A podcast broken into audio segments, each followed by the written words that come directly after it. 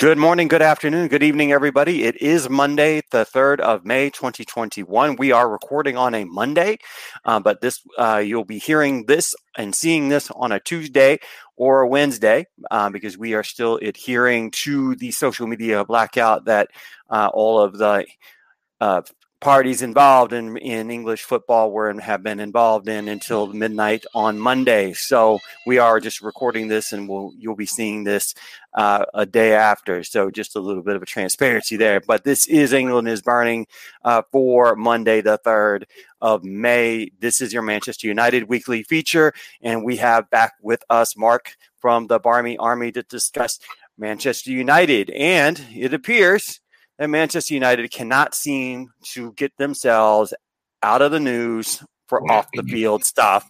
Uh, Mark, uh, you know, it's like it's either the Super League or now it's protesting uh, the Glazer family ownership of Manchester United. For those of you who do not know, do not, I've never heard of this before, uh, the Glazer family based out of Tampa Florida, who also own the NFL's Tampa Bay Buccaneers, uh, own the also own Manchester United. They have owned Manchester United basically through a leveraged takeover back dating back to 2005 and essentially have been using the club as an ATM in my opinion ever since uh, they put a bunch of debt into it and are basically using the club as collateral towards that debt and so they have taken dividends and have paid uh, into that debt over and over again. It's just a vicious cycle. But Mark, welcome back. How are you? Hey, hi, hi. Thanks for having me. I'm good. Thanks. Yeah, I had to go on that rant of uh, poor business management of football clubs. Not that uh, that other football clubs don't have bad business management, uh, but that is one of the worst. Um, the Glazers are really in an untenable position, both from a business standpoint and from a fan standpoint, right, Mark? Yeah, absolutely. Um, I don't think there's many United fans out there that don't want the the, the Glazer family gone. Uh, my opinion on them has changed dramatically within the last three weeks, four weeks since the announcement of the European Super League. I was neither it beforehand. I, you know, I was neither for the Glazer family nor against the Glazer family. They left me alone. I left they, them alone. I could go and watch Manchester United, and mm-hmm. you know, it was it was the way it was the way it was. Um, and I mentioned it last week. I, I think the, the Glazer family have let themselves down, um, and the fact they've never apologised for what they did to the fans and what they've said about the fans. I think that's that's crossed. Uh, I think that's upset more fans, and it's it certainly annoyed me. I am not a legacy fan. I never liked that term they used in the announcement of the ESL. Um, it still annoys me now. It's it's one of those things. Um, yesterday, the the fans of the voices of fans need to be heard. We, you know, a lot of the fans, every fan that goes to a football game deserves to be heard, whether that's singing on the terraces or whatever, whatever the way they want to do it. Yesterday, a lot of people went to Old Trafford to protest getting this family now out. And this morning, the Manchester United Supporters Trust, they have written an open letter to Joel Glazer asking him to respond publicly by Friday. Uh, we'll see if that happens. I'm I, am i am going to be honest. I don't think it will happen. I'll be very surprised if Joe Glazer makes any sort of statement or announcement publicly. Um, and yeah, the scenes, the fans getting into Old Trafford, yeah, it, it was disturbing. Um, uh, but I think a majority of people went there yesterday to have their voices heard because since 2005, as you said, the, the Glazer family have used the club as a, as a as an ATM, and it has to stop at some point. Yeah, it's uh, you know, and those of you, I mean, you are watching, listening to this on a Tuesday or a Wednesday or, or, or even later. So, so basically, just to kind of get it, kind of look at the timeline. I know on fr- last Friday there was a fan forum. I don't know who from United attended that, but I know that certain uh, fans and season ticket holders were invited to that.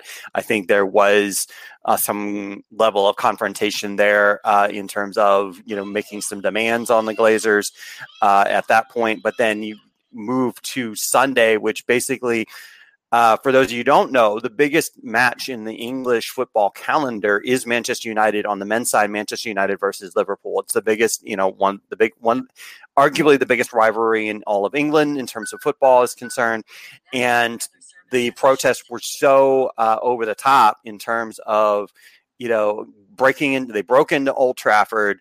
They basically quarantined uh, the Manchester United team hotels to make sure that no one could leave. Uh, things you know things were broken um, players and things just just kind of devolved. Where it was initially supposed to be a very peaceful demonstration peaceful protest i would i'm sure that 99.5% of the people that were there were there peacefully wanting to just you know demonstrate against the you know the glazers ownership and so forth but it just evolved um, you know and the line i think was crossed when people get hurt. When things get busted up things get broken uh, things like that. I understand the idea that this is your club kind of thinking, you know, this is our club. You know, we decide when you play, we decide when you train. I get that. I totally get it.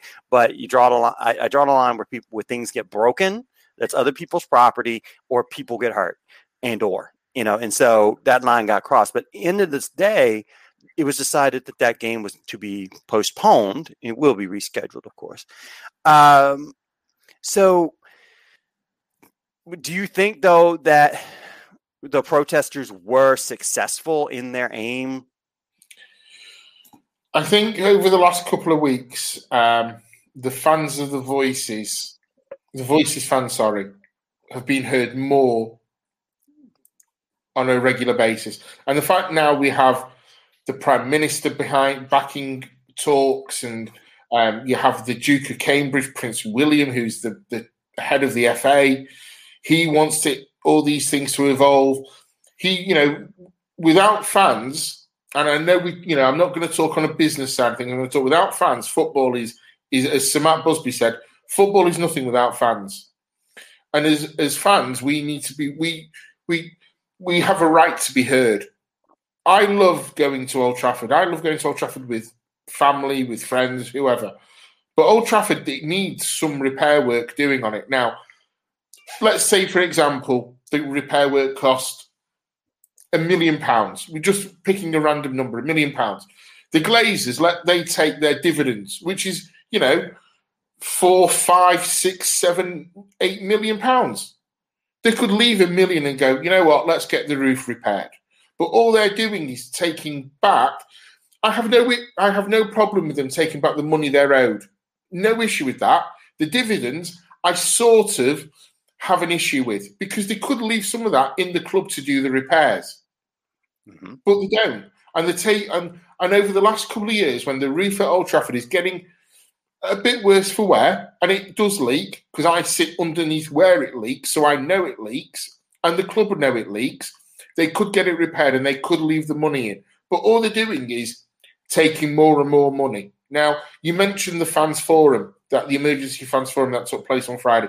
Ed Woodward went into it, and there was there was frank discussion, and they, you know, the the people who were in the meeting, they they made their voices heard. But Ed Woodward is, you know, he he's leaving. He's the last. Mm-hmm. He's leaving. So they needed. So I have no issue with Ed Woodward going in. Actually, I'm very happy he did go in mm-hmm. because he understands the relationship has to be with the fans when we came out of the ESL, Joe Joel Glazer said we want to rebuild the trust with the fans. Well, you haven't done that, and you need to start to do that. You need to have communication. And as I mentioned last week, when John Henry comes out and he makes a public apology publicly, that goes a long way. The Liverpool fans, they've not forgotten, and I don't think they'll forget for a while, but they'll go, at least our owner had the common common decency to put his face on a camera and say, "I'm sorry." Whereas Joel Glazer, what he's done is he's never apologised, and he still says that the ESL is a very good thing for football. It's a good thing for him because he'll be making money out of it. And uh, as fans, as I said, I just want my voice heard. I, you know, I didn't go to the protest yesterday. I was watching the women's game, I was going to watch the women's game, then I was going to watch, as you rightly said, is the biggest game in the English footballing calendar, United Liverpool.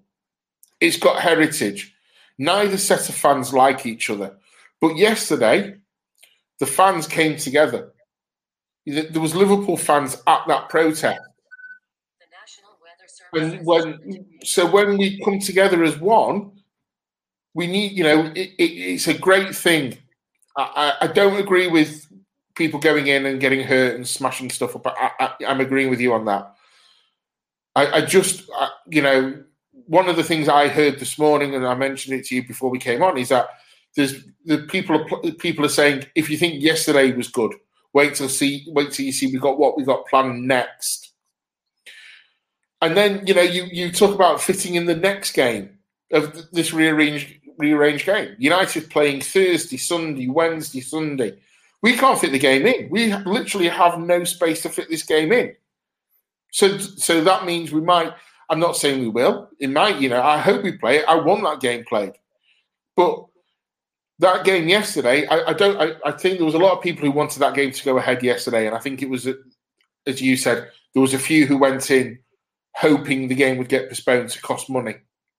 Uh, I, I, I think the downside to what happened yesterday, and if it is a downside, is that I don't know when that, as I said, I don't know when that game is going to be replayed.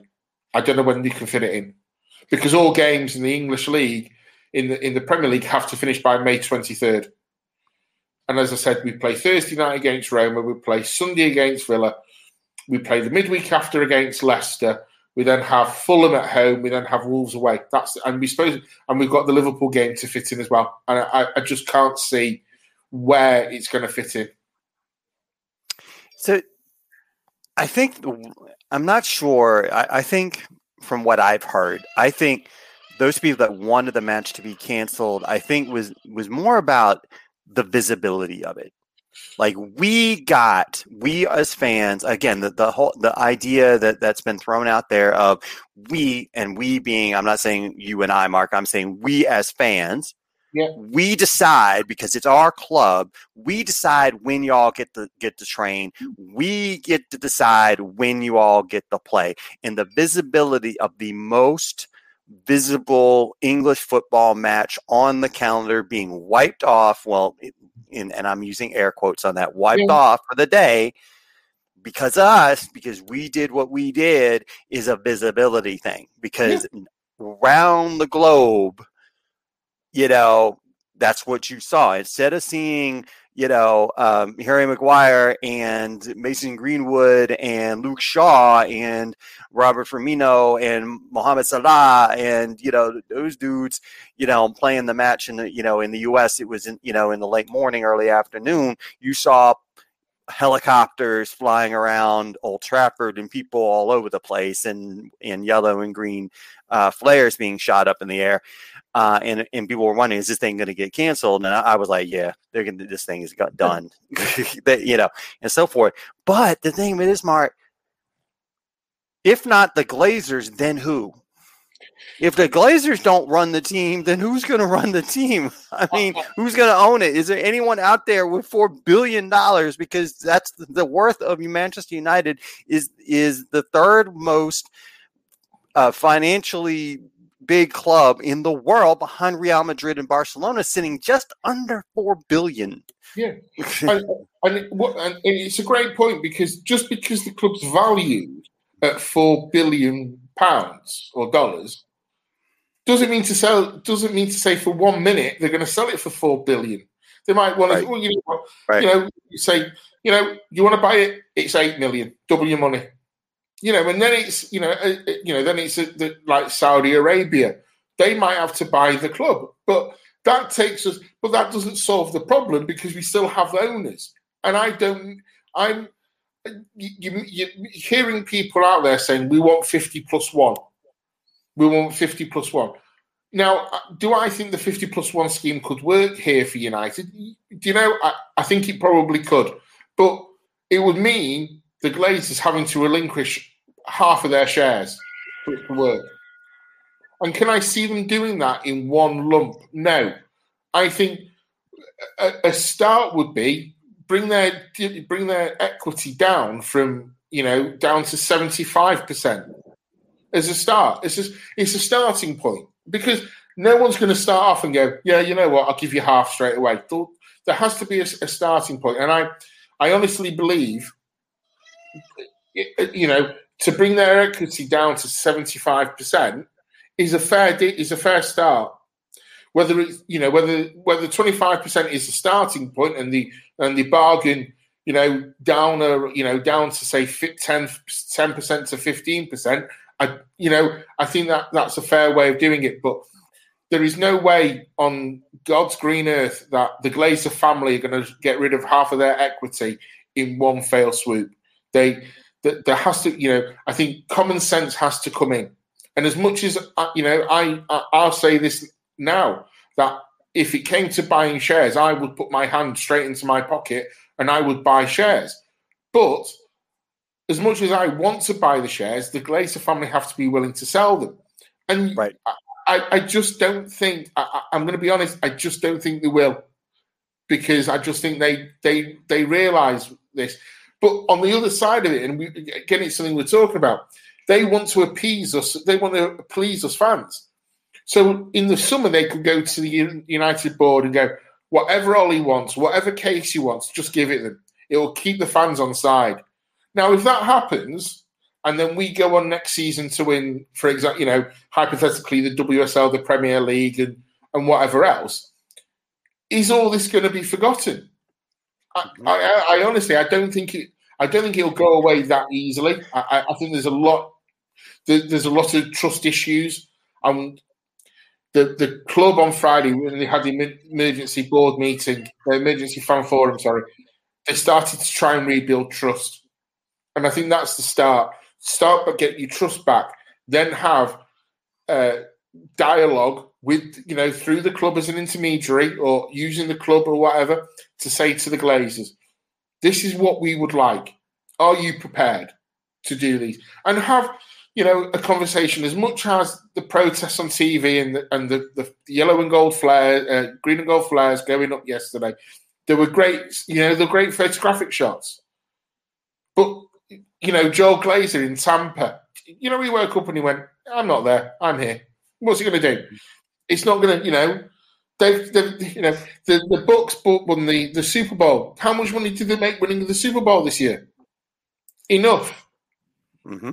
What it, I think what they need uh, logically, I think there's, you know, I've spoken about this this morning with my wife, and we said if they didn't take as much dividends this season because of the, you know, of the way the world is in the coronavirus pandemic, although we are now coming out of it, that might go, and if that club is regenerated into, if that money's then regenerated into the club, that's a good start.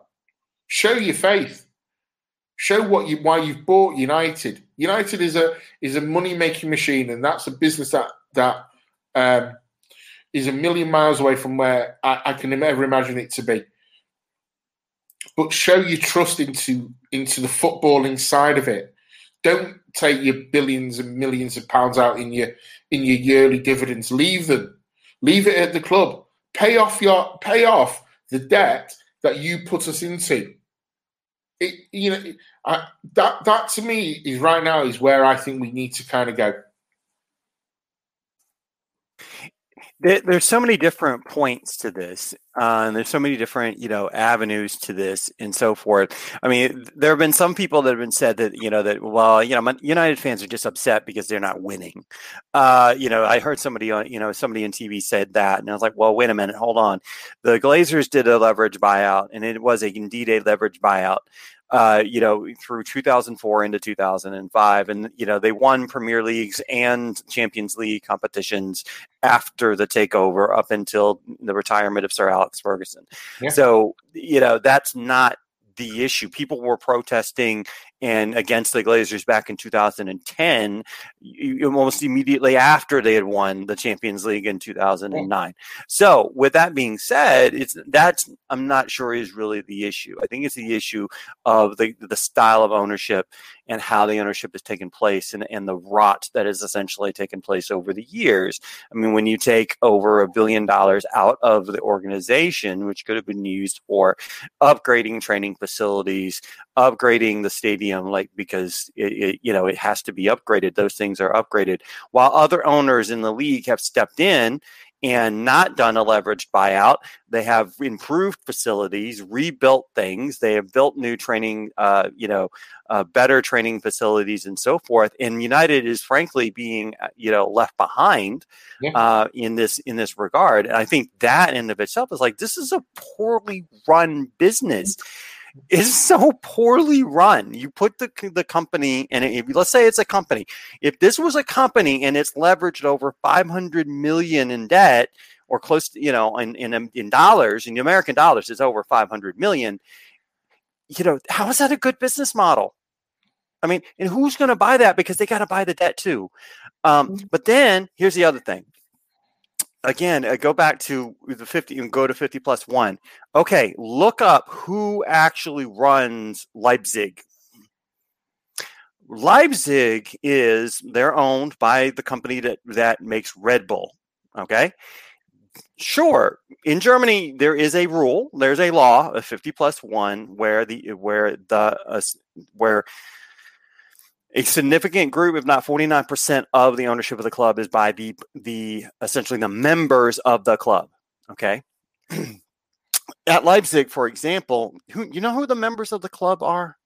The members of the club are 17 people who are all employees and executives of the company that runs Red Bull. Those are the members that run yeah. the club. So there's got there's multiple loopholes loopholes there. Wolfsburg, for example, got a loophole grandfathered in so that the company that makes Volkswagen could still run the company run the team just like anybody else does. Mm-hmm. So it's not necessarily a panacea. It, it's uh, there's really no easy solution to this, but I think Mark, your idea of okay, you know, let's you know, I, I, I bring it to this. I think what you're trying to say is and I'll put it in business terms. In the United States, and I'm sure in England too, there's a saying that says the customer is always right. Yeah. Okay, so I'm going to put it in business terms. You, the fans, they're customers.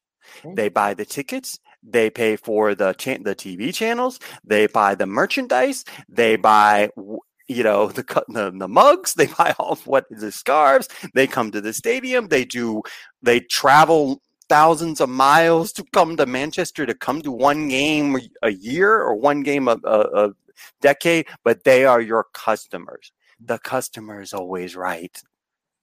So yeah. if you look at it from that standpoint, the mm-hmm. customer is always right, and the market always wins. The market in business always wins. The Glazers should know this. The market always wins, and the market is the customers, and the market is, in this case, the fans. So that's why I keep saying the fans have to be listened to. The fans have to be acknowledged because they are your customers. They're the ones buying this stuff. Now, if they stopped doing it or they went away in droves, and we've talked about that, I know, Mark, about are people, would people not buy the merchandise, not buy, um, uh, uh, not buy the, the, the the one ticket a year to come to Manchester to come to one game, all that type of stuff, and we have you know doubts about that. But and I think that's what some protesters are getting at. But if you know if the customers are not happy, you got to change something. You got to do something about that. Yeah, absolutely. You, you, you know you go back to the fifty plus one buying one of their you know they're owned by Adidas by uh, yeah. Borussia mm-hmm. Owned by Puma.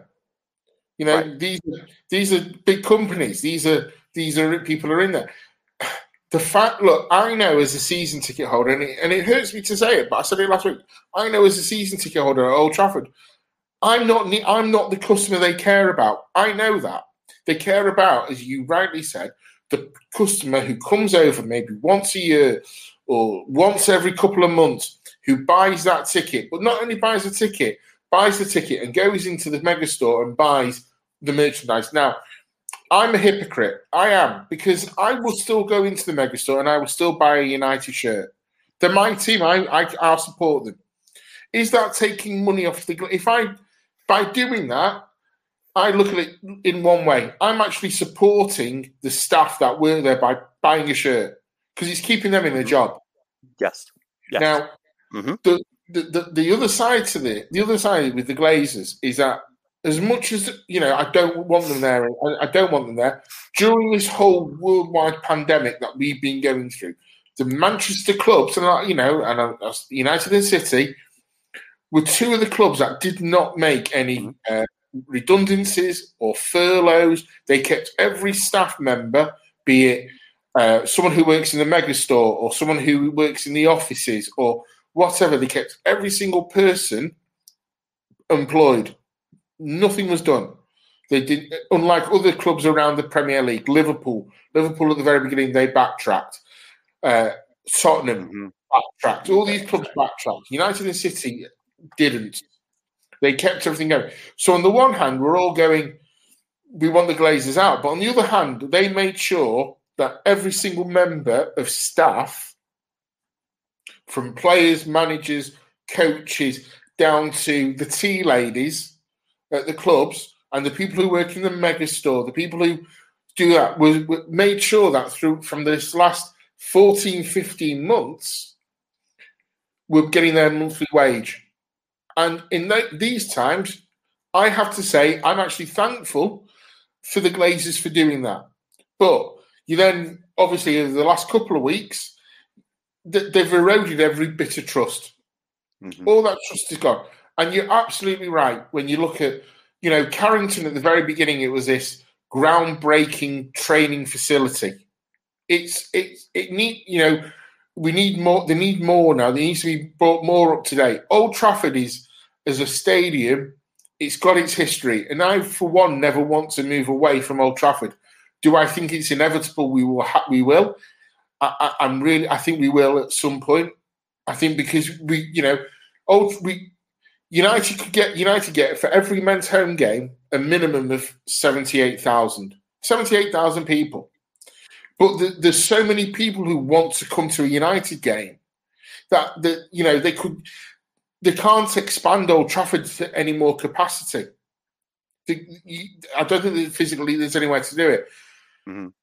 So the Glazers need whoever owns it, whoever runs the club, whoever wherever it goes, they need to look at what they can do, of how they can fix the trust that's been lost, how they can keep United up and going and being the you know ahead of the game in a way, because as you rightly said, there's you know you look at Tottenham's training facilities, it's second to none.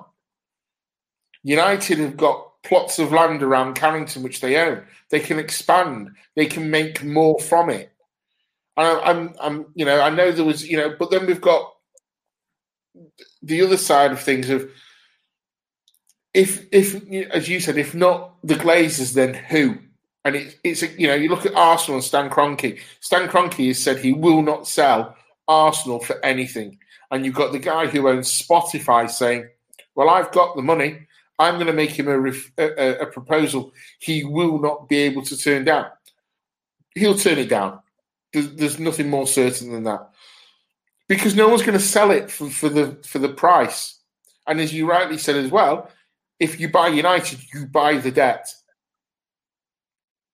Mm-hmm. So it's kind of a it's, it's a no-win in a way. It's a no-win situation for us as fans, but we will win on it if we get heard and I think that's most of what we want is just is just to be heard. I, am in the mental health field, and uh, Mark, and, and one of the things I tell people all the time is that I think 90% of issues, uh, anger, frustration that people have with either you know one another or with certain with people in general or with companies or whatever can be handled if you just let the person know that they've been heard. You listen yeah. to them I mean, listening seems to be the hardest thing. People love to talk. I know I do.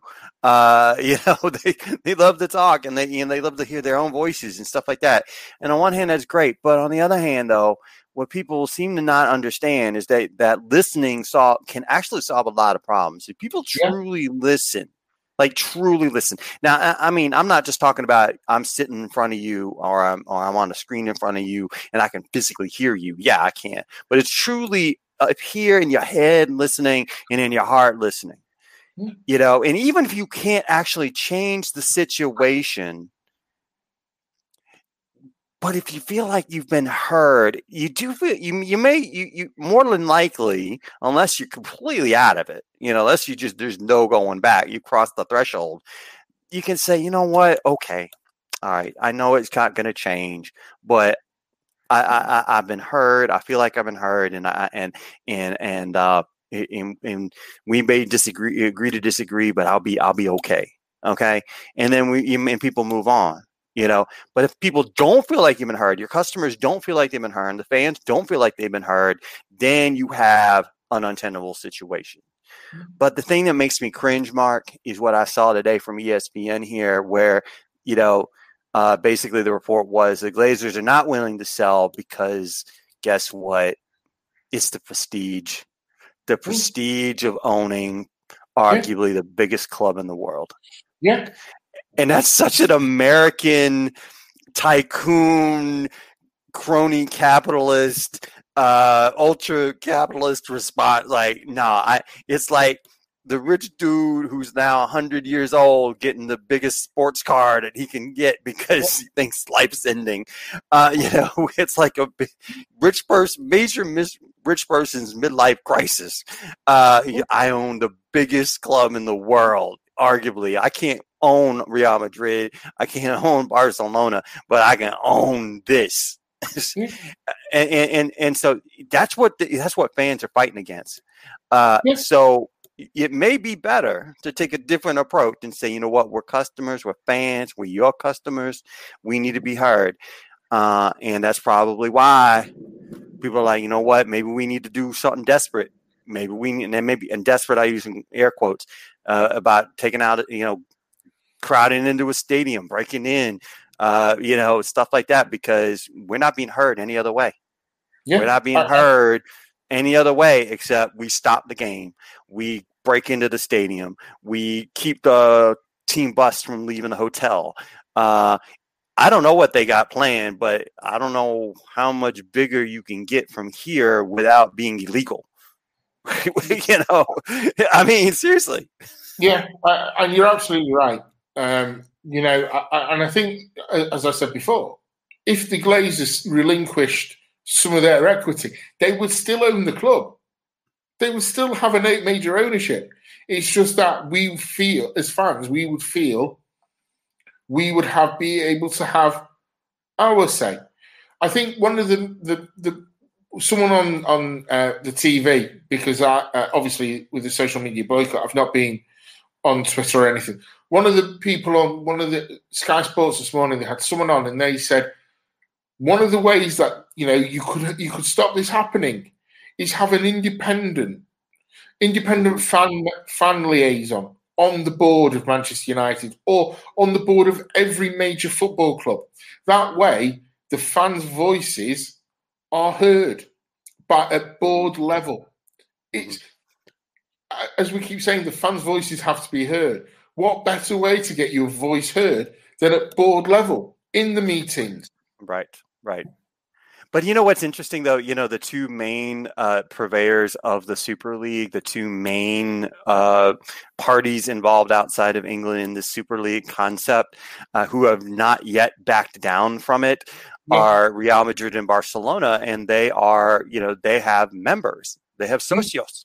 Uh, who are members of the club uh, and so forth. And you still, those two are still rolling after this uh, Super League yeah. thing um, and so forth. But I think you're right. I think it takes. I think there needs needs to be. You know, I mean, I think all, the big companies in the world. You know, if we look at it again, I'm going to put it Glazers in business language. The biggest companies in the world all have some type of mechanism in place for customers to be a part of the decision making process of your product. All right.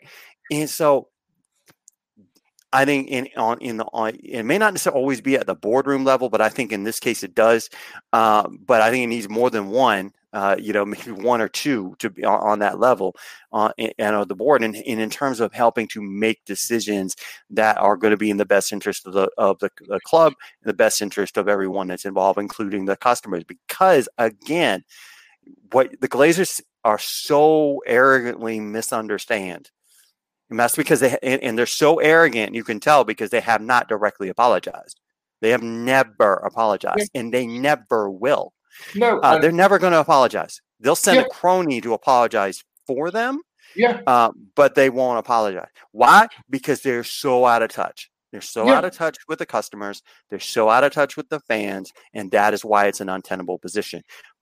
But uh, I, I, hope that at some point, and it's it's going to be an interesting storyline.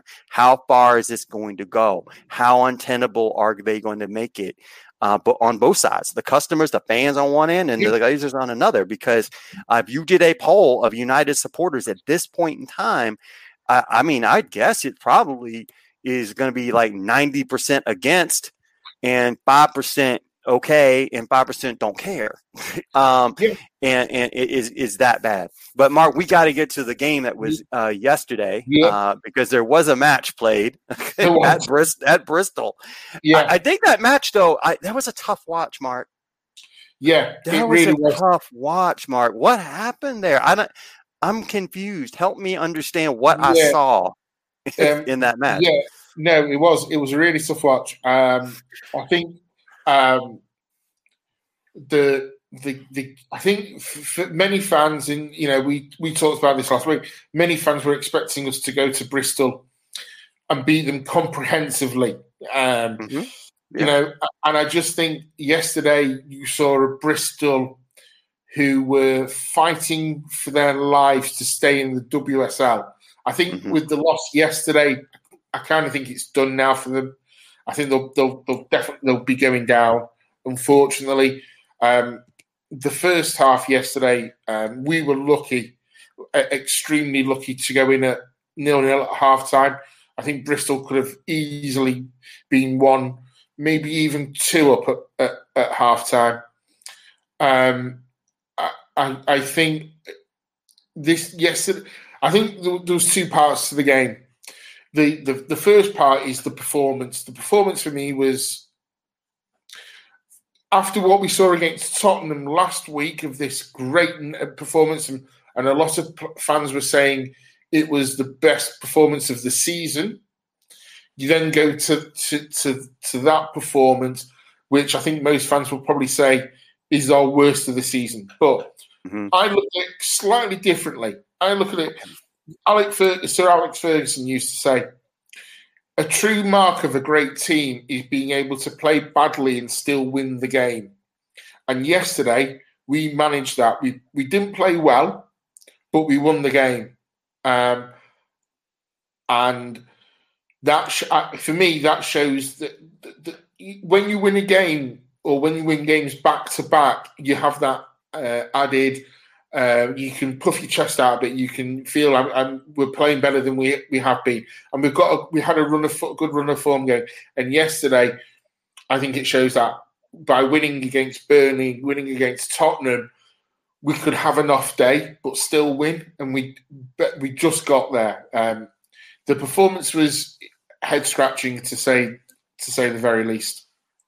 Yeah, I, I, I just was wondering when um, you know, I, I, you know, because I was, you know, trying to think what was going on. Because I mean, on one hand, Bristol City, yes, is, is definitely they're fighting for their life. Actually, technically, it's not over over for them, but it's very very dire. They really yeah. needed to get a result yesterday. They needed to get at least get a draw, which it looks like that's what they at least they were trying to get was just grind this thing to a to a halt. Because from a defensive standpoint, now we know though they have one of the better goaltenders in the league.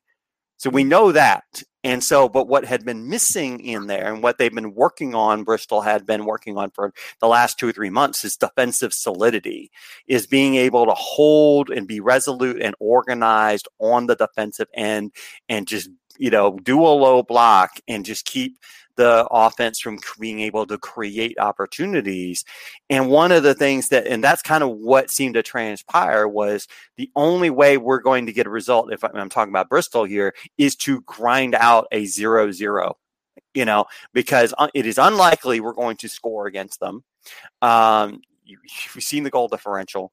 Uh, so let's grind this thing down. Uh, and so forth. So, what was and what what has United's problem been? For the last two and a half months.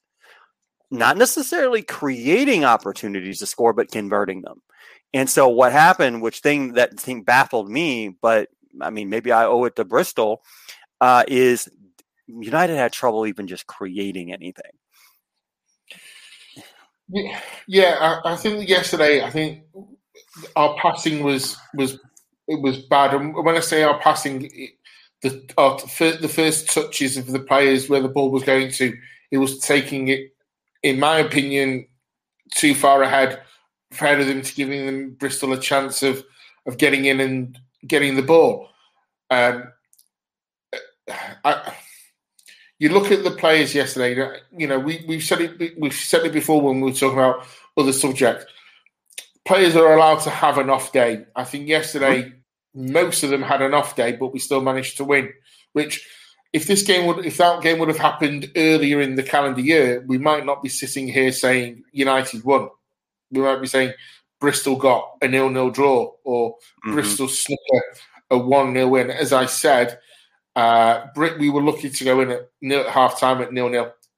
I think Bristol had some very, very good chances in the first half. Um, they did. I, and they should have taken a, a couple. We, I think, again, you saw, you know, Lucy Staniforth um, shooting over the bar, and and we weren't really giving their keeper um, much work. I, I think where we are in, in the terms of the, the starting eleven is pretty much what I expected. It will be unchanged from from the Tottenham game. I wasn't expecting her to, uh, Katie to make many changes. Um, but after the first 15, 20 minutes, I probably would have pushed the button and made some changes at, at, at half time. What would you have changed, Mark? I would have brought Jackie on, and I think Jackie made made a huge difference. Um, as also did Jane Ross. Um, mm-hmm. uh, um, so I, would have brought Jackie on maybe slightly earlier.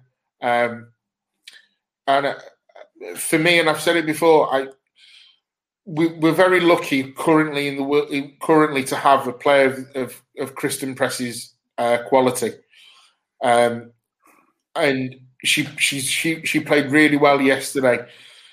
But you when you have someone like Jess playing on the right, who is a number nine, who is probably best position is through the middle. Could you have played Christen on the left and Kirsty Hanson on the right? Because I think as as as much as I like Christen Press and her movement is outstanding sometimes, maybe you need I think, you know, maybe you need that bit of physicality as a striker. And I, I, I think Jess brought brings that in in in low in, she just has that physicality. Um, so maybe I would have looked at maybe swapping it for the, after the first 20 minutes, seeing if it wasn't working, maybe playing Jess through the middle. Um, but at half time, I, I, would have probably brought Jackie on for that creativity because I think that's what we were we were seriously lacking is that that little bit of creativity mm-hmm. yesterday. Yeah, there seemed to be. Uh, I mean, I I don't like being critical, but there just seemed to be across the team. Yeah, I mean, it, it was more than just uh, it, that was the lack of creativity was the end result, but there just seemed to be a lack of, of energy. It's just like I, I I've, I'm used to seeing United be more energetic, more straightforward, more on the front foot, and it just seemed to be a step slower and and in one one notch down in level of intensity that I, you know, because we we commented last week on the level of intensity that they played at against Tottenham. And so that's what I was expecting at Bristol because I mean technically, you know, United was was not, was still in the Champions League slot race. I mean, it's still, you know, I mean, Arsenal was playing a tough team in Everton and and they're still yeah. technically possible. So I was like, you know, they blasted Bristol 6 1. I wasn't expecting another 6 1, but I was like, okay. Uh, but, you know, it, but I was expecting it to be, be, I guess the word I would use is handled. you know, yeah. it's like, yeah, there should be, okay, 3 1, 3 0, something like that, uh, and so forth. But they, it came out without any, without as much energy as I expected. The creativity wasn't there, the movement wasn't there. I mean, all of it just wasn't there. And then I start thinking, was this a mental block? Was this a mental thing where they just weren't prepared mentally, physically for the match?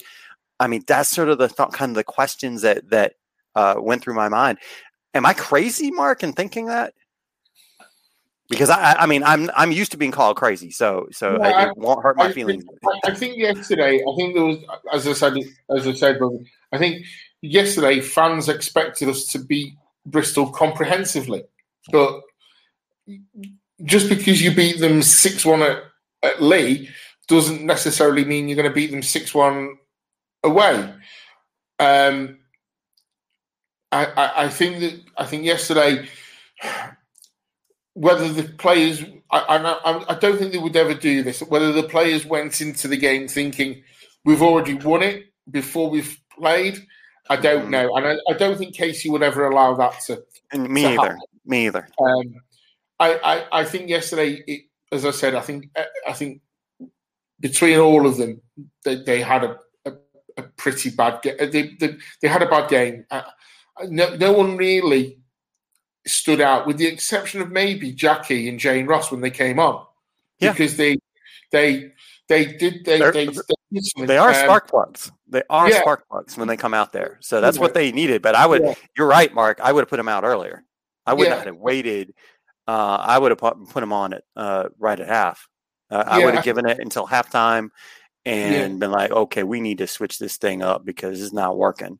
Uh, mm-hmm. But she wasn't switched in, and uh, Jackie wasn't put in until the 58th minute, and Jane into the 65th minute. That's a little bit late uh, when it's when it's still at nil nil.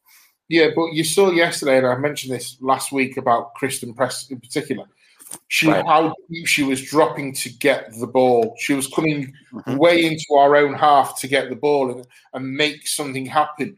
Um, yesterday, uh, last week, we were talking about Ella Toone. I mean, Tooney was substituted for, for Jackie, which mm-hmm. was a shock for me because the way Tooney's performances have been, she's the one player you would expect to maybe come up with a goal and and in, maybe inspire something. But Tooney looked off it yesterday.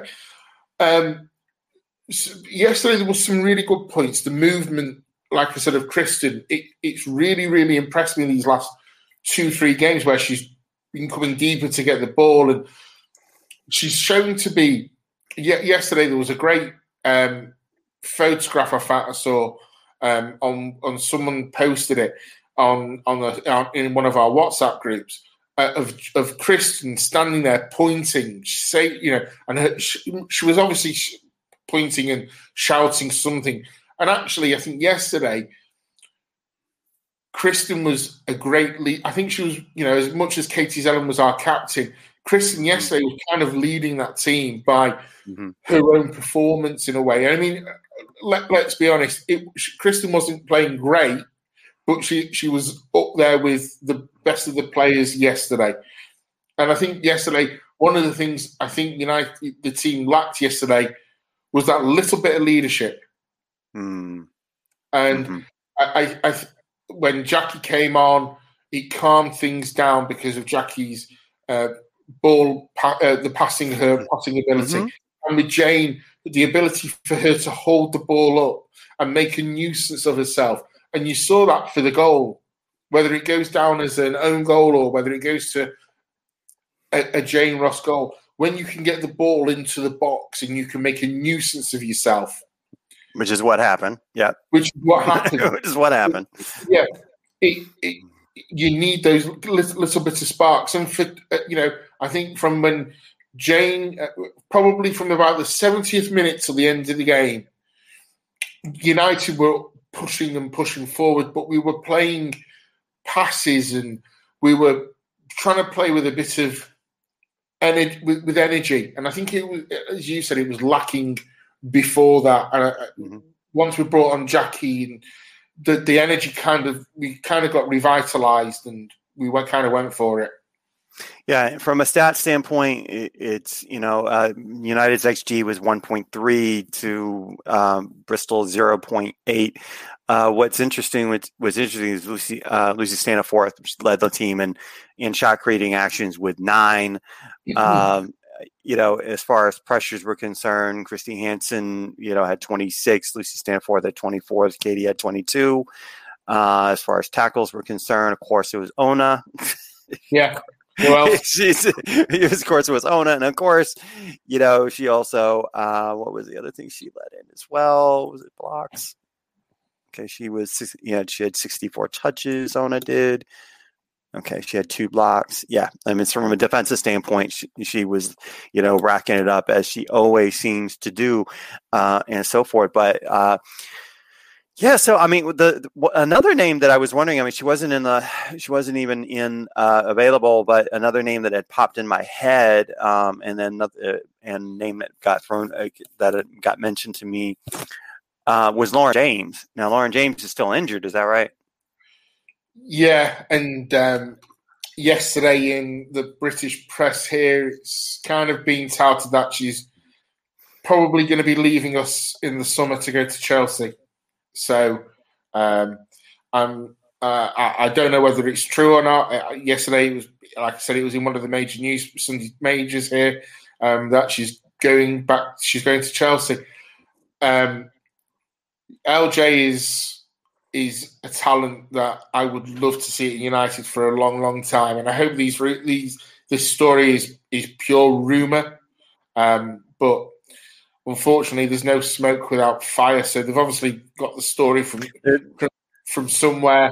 Yeah, so, yeah, there's there's there's definite smoke there. I mean, there's definite smoke in there in, in, that as it's been reported out there uh, and so forth. Um, but yeah, I mean, but one of the things, I mean, we're going to have a show at the end of the season and kind of do a sort of a, a dare I say post mortem of the season. And one of the one of the main questions is like, what's now the next step? Because I think I think for to be honest, Mark, I think United as a club, both on the men's side and the women's side, right now this summer is an absolute pitiful possibly pivotal turning moment that's and that's potentially happening from from the from the entire club standpoint, both yeah. on the women's side and the men's side. But but but we're this is a women's football show, so we're going to talk about that. But you know, is you know, there's so many questions about this team for this team that have to be answered and will be answered during the summer in terms of the future of, of folks like Christen Press, Tobin Heath, Lauren James, and other players. Are they going to, you know, uh, does does United have targets? I'm sure they do. They have targets for transfers and things like that. You know, is the next step okay? We're gonna go, we're gonna try to qualify for the Champions League next year. Uh, it's not in the cards this year. Uh, came really close, um, but not in the cards this year.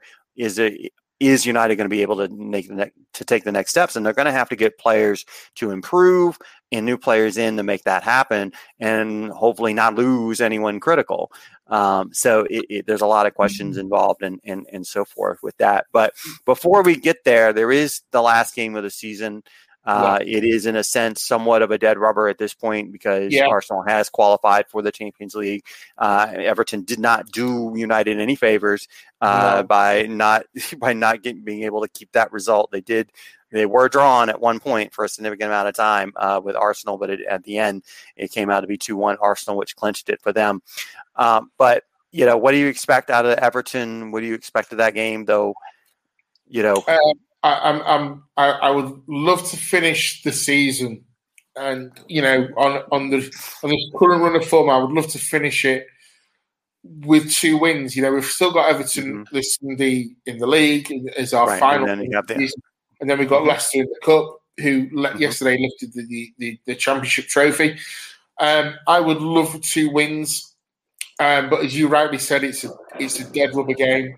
Um, I don't think Casey will see it as that. I think Casey will see it as we can still get close to Arsenal, which is something that you and I have talked about as as that mm-hmm. natural progression. Mm-hmm. Um, I I expect it to be. I, I, I don't think Everton will. I don't think Everton will be. I don't know where Everton are going to be. I'll, I'll, put it that way to you. I think we can beat. I think we'll beat them.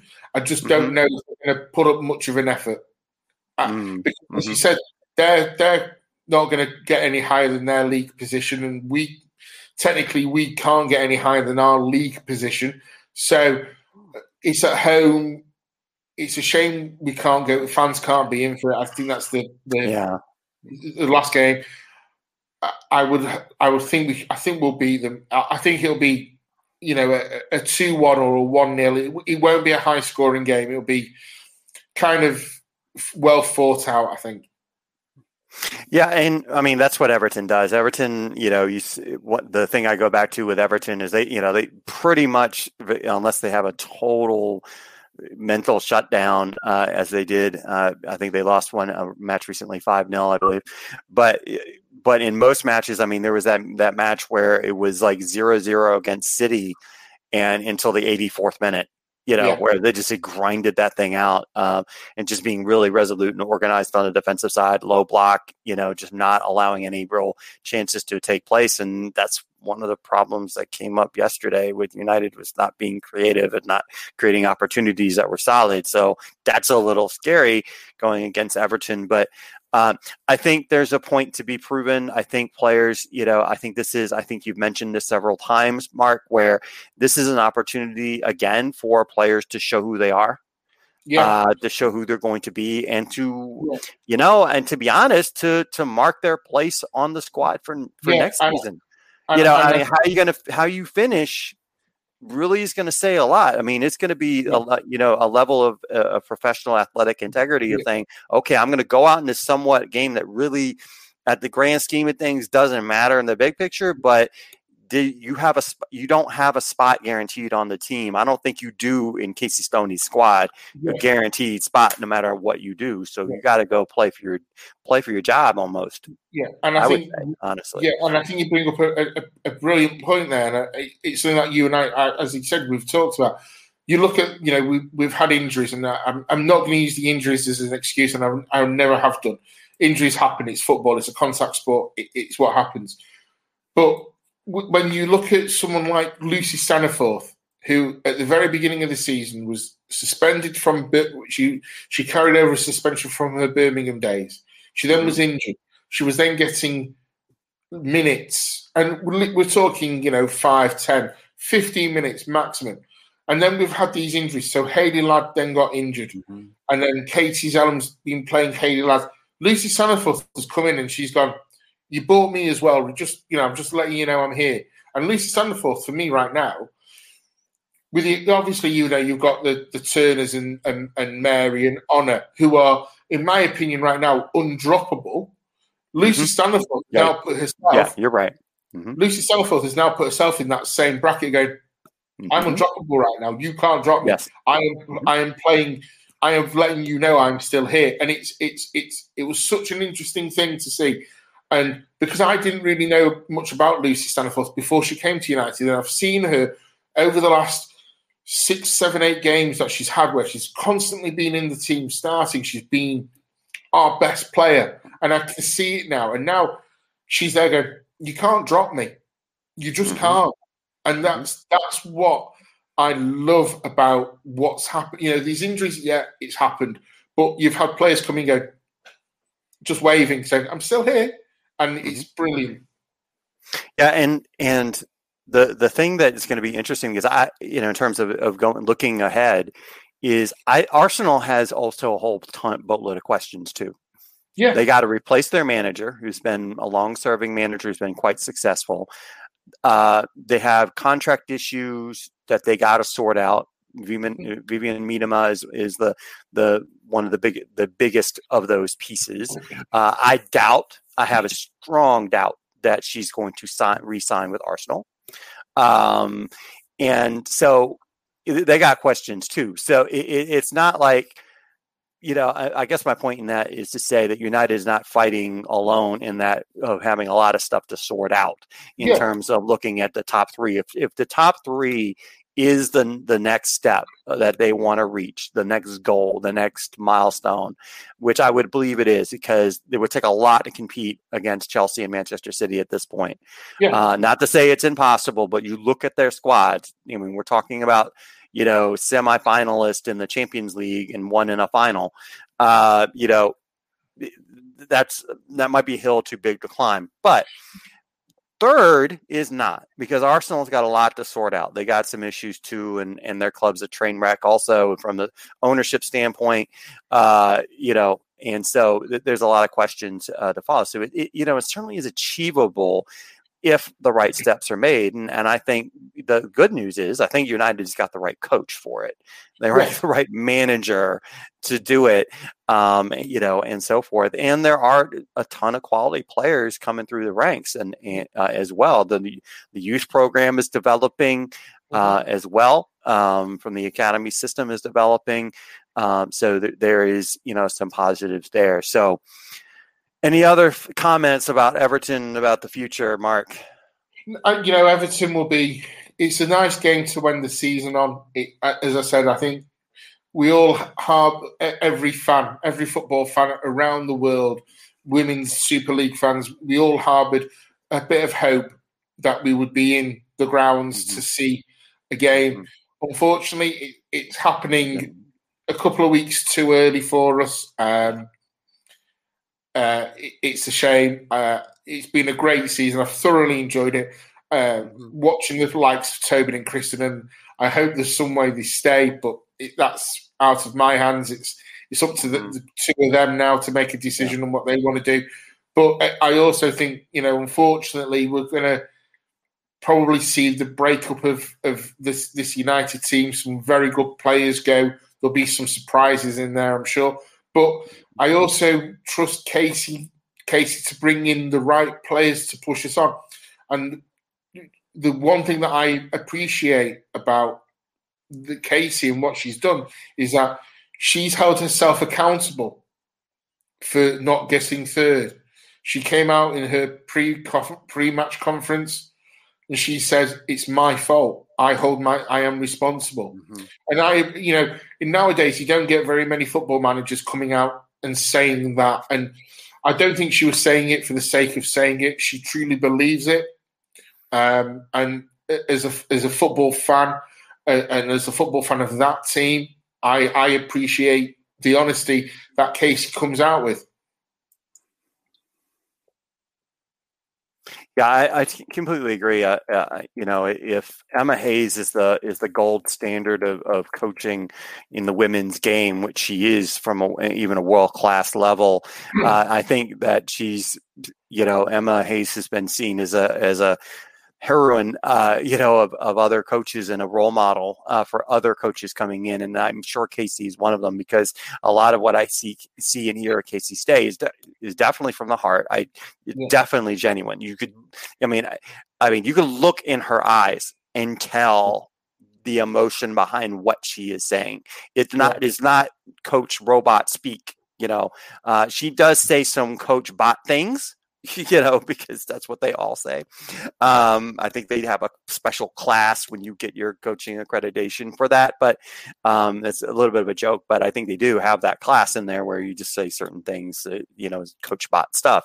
But in the end of the day, though, I, you know, I think that she's a very genuine person. I think a genuine manager, uh, and I think you always know where you stand, you know, stand with her. Uh, from what I can t- what I can tell, so that's someone really special to play for um, yeah, in the future. So uh, with that, so we'll see what happens. Uh, you know, coming forward, but Everton is going to be an interesting, definitely interesting match. But I think the goal is, you know, let's end this thing uh, on the right foot. Also, you yeah. have FA Cup match, you know, FA Cup match coming up after that. Against a really interesting squad. You got you know in Leicester that you mentioned. Uh, would still love to get someone from Leicester, you know, fan of Leicester on the show just to kind of welcome him into the WSL. But I'll work on that on the side. so, but Mark, thank you. I've taken a lot of your time and so forth. It's been a great conversation as usual. Uh, I did not kill you with stats like I always do because uh, I know you love it so much that I just rattle off stats and I'm like, nah, there's these stats are not all that. You know, I don't uh, mind, anyways, I don't mind the I don't mind the stats. It's they're just not for me. I like I you know I get people loving the stats and tr- there's people within the BA who love their stats as right. well. So I, I don't mind the stats. I'm only messing. Yeah. Um, so uh, with that said, but Mark, thank you so much for your time. Great insights as always. It's great uh, and so forth. So, so y'all, this is England is burning for uh, for Monday. Again, you're hearing this on a Tuesday or maybe Wednesday or even later. But you know, smash a like on the video share this on your social media platforms, retweet it, send it to your friends, and everything else. Uh, we got a lot of big things coming in the future, uh, but we're going to close out for this morning. Uh, and so forth. So later on, we we still have Emma from the Man City Women fan cast to talk about Manchester City, talk about any new news about Chloe Kelly, who got injured, looked really bad yesterday. I hope it's not as bad as it looked uh, yesterday. So to talk about that, and we have Josh back on tomorrow uh, to talk about Arsenal, and you know he'll be jumping up and down because they've qualified for the Champions League. Um, so, yeah. so we'll talk about that. Uh, so in closing. Uh, yo, remember everyone, the light is out there. I know it's kind of rainy but the light is still out there. Light is out there. Please acknowledge it. Please know that it's there. Also, we got to acknowledge that the darkness is out there as well. Acknowledge it. Know that it's there, but don't let it ever hug you. If it does, or if it comes even close, please get the help you need. Take care of yourself. Take care of each other, and we'll let you know that England is burning is done for this morning. We'll talk to you later.